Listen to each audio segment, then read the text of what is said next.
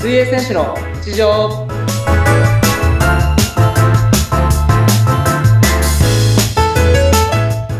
皆さんお疲れ様です水泳選手の内藤亮太です本日もよろしくお願いしますはい、そしてインタビュアーの村山彩奈です。本日もよろしくお願いいたします。よろしくお願いしますはい、さて、りょうたさん、ね、いつもあの試合だったり、レースだったりでお疲れ様です。あ、ありがとうございます、ね、収録もね、試合の後とか、練習の後に結構撮ってくださってることが多いので、いやいやいや全然全然体力がね。で、今楽し日もくね、食べれてることであ本当ですかはい ありがとうございます。はい。えっと、前回に引き続き、いろいろ、りょうたさんに、まあ、試合をする上で、レースをする上で、はい選手として意識してることとか、結構ね、そういう真面目な話をね、お聞きしたいと思うんですが、はい。前回は、りょうたさんが、ね、どうやって、まあ、プロの水泳選手になろうと思った、どうやってなったかっていうプロそうセでスすねはい前回の収録ではお聞きしたんですけど、はい。では今回はまた、またプロになった上で、とか、はい。あとはまた学生さんでもね、全然いいんですけど、この結果を出したいって思ってる試合で、まあはい特にいつもより気をつけてること、うんうんどううやっんてうん結果を出せるかみたいな、ちょっとりょうたさんが持ってるポイントとか、はい。ね、聞いてる皆さんにちょっと教えてほしいなと思います。はい。まあそうですね。あの、やっぱ僕が一番、まあ僕のその水泳じ、今までの水泳人生と見比べて、たうんいいタイムが出た時とか、うん、結果が出た試合の見比べると、あんまうん共通するところがあって、うん。やっぱそのメンタルの部分なんですね。でもずっとね、前結構ね、よく言ってくれてますよね。はい。で、まあその、結構やっぱメンタルが大事っていうふうに、えー言ってて、さらはにいその、もっと詳しくお話ししようかなと思ってて、うん。で、まあ正直、えー試合が、え、結果が良かった前の練習とかって、うん。あんまりその、調子いいなって思ってなくて。うーん。なんかきつい練習、めっちゃきつい練習をやってて、ちょっと調整をして、えー、その次出た試合が結果いいみたいなのがあって、逆にはい。めっちゃくちゃ調子が良くて、はい。挑んだ試合が良くなかったりとか、結果が良くなかったりとか。ははい。で、まあ、それでやっぱり何が違うのか、なんでいいタイムが出たのかっていうと、やっぱりその、レースに対してワクワクしてるかしてないかっていうのがすごい僕の中であって、あ。うわー、いいですね。例えばその、今の僕の、えー場合だと、うん。もうあと数十日後に、うんうん。えーオリンピック選考会ね。があって、やっぱ僕は、今は、その、やっぱ4年に1回の試合で、はい。このワクワクしないわけがないっていうふうに今思ってて、うんうん。やっぱスイマーだったら絶対その試合はワクワクするし、みたいな。うんうんうんうん。正直その、そこに調子がいい悪いはあんまり関係ないと思ってて、うーん。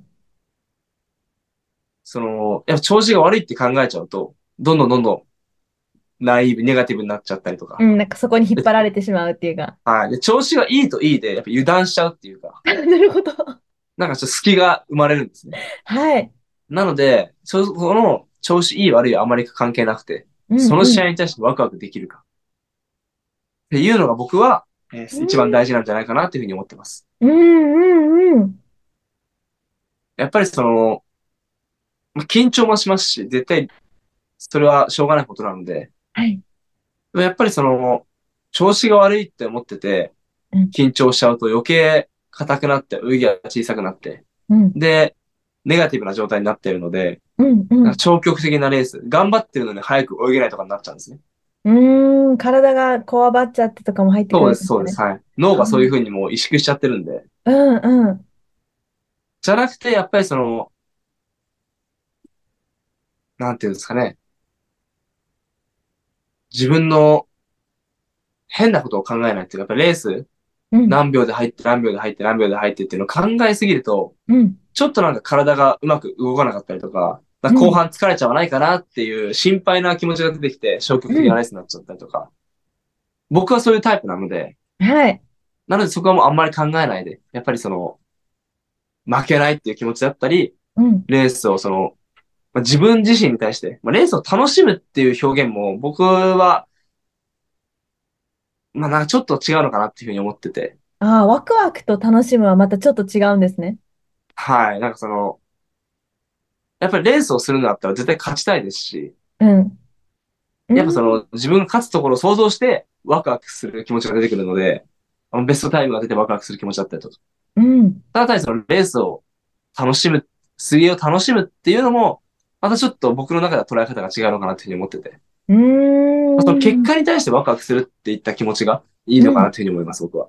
なるほど。まあ、ちょっとしたね、中身のニュアンスの違いって感じそうですね、かはい。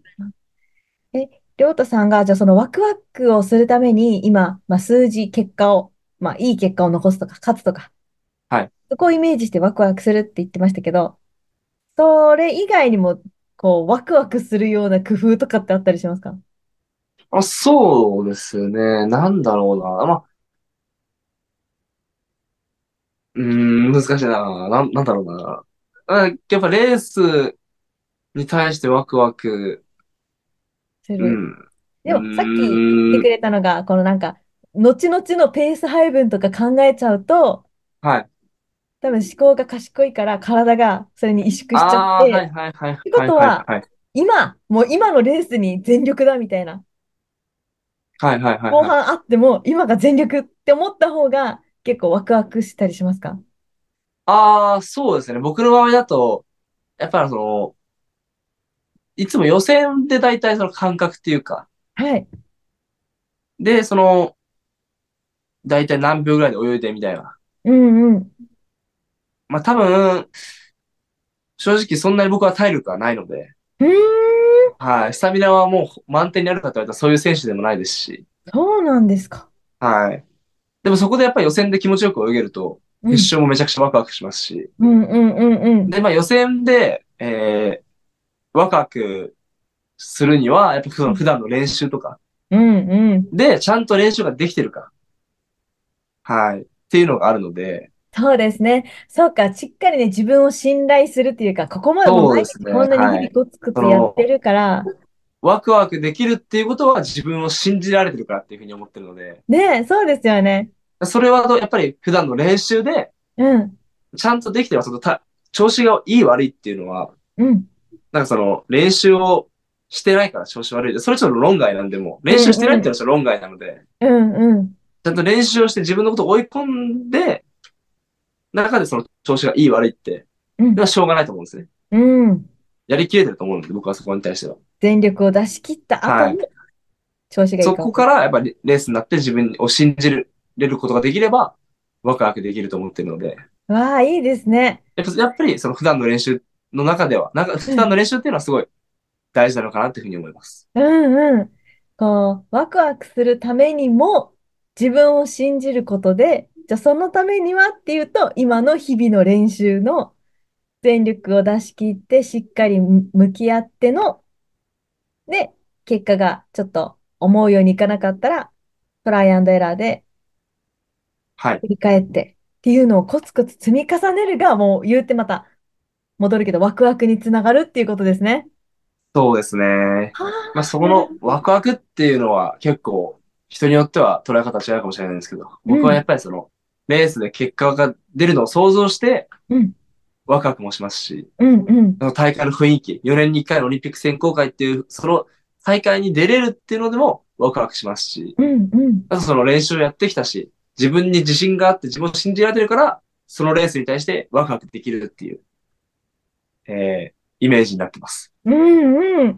うわめちゃくちゃね、一応人によってもやっぱりこの、ね、違うとは思うんですけど、モチベーそうシでョンすね。のもう本当にそこは持ち10人トイレだと思うんで。方とかうん。だけど、でも、まあ、りょうたさんの、これも一つの参考にはかなりなるので、だって、プロの選手として活躍されてる方の生の意見なので、ああ、もうぜひぜひ。はい、ぜひ参ね、考に、これ参考にというか、まあ、そうですね、うん僕はそういう思いでやってるので。うんはいうんうんうん。皆さんこれを聞いた皆さんね結構この水泳を頑張ってる方だったりプロを目指してる方もかなり多いと思うのでぜひ今回の話もね参考になれば嬉しく思います。はい。はぜい、ひ参考にしてください。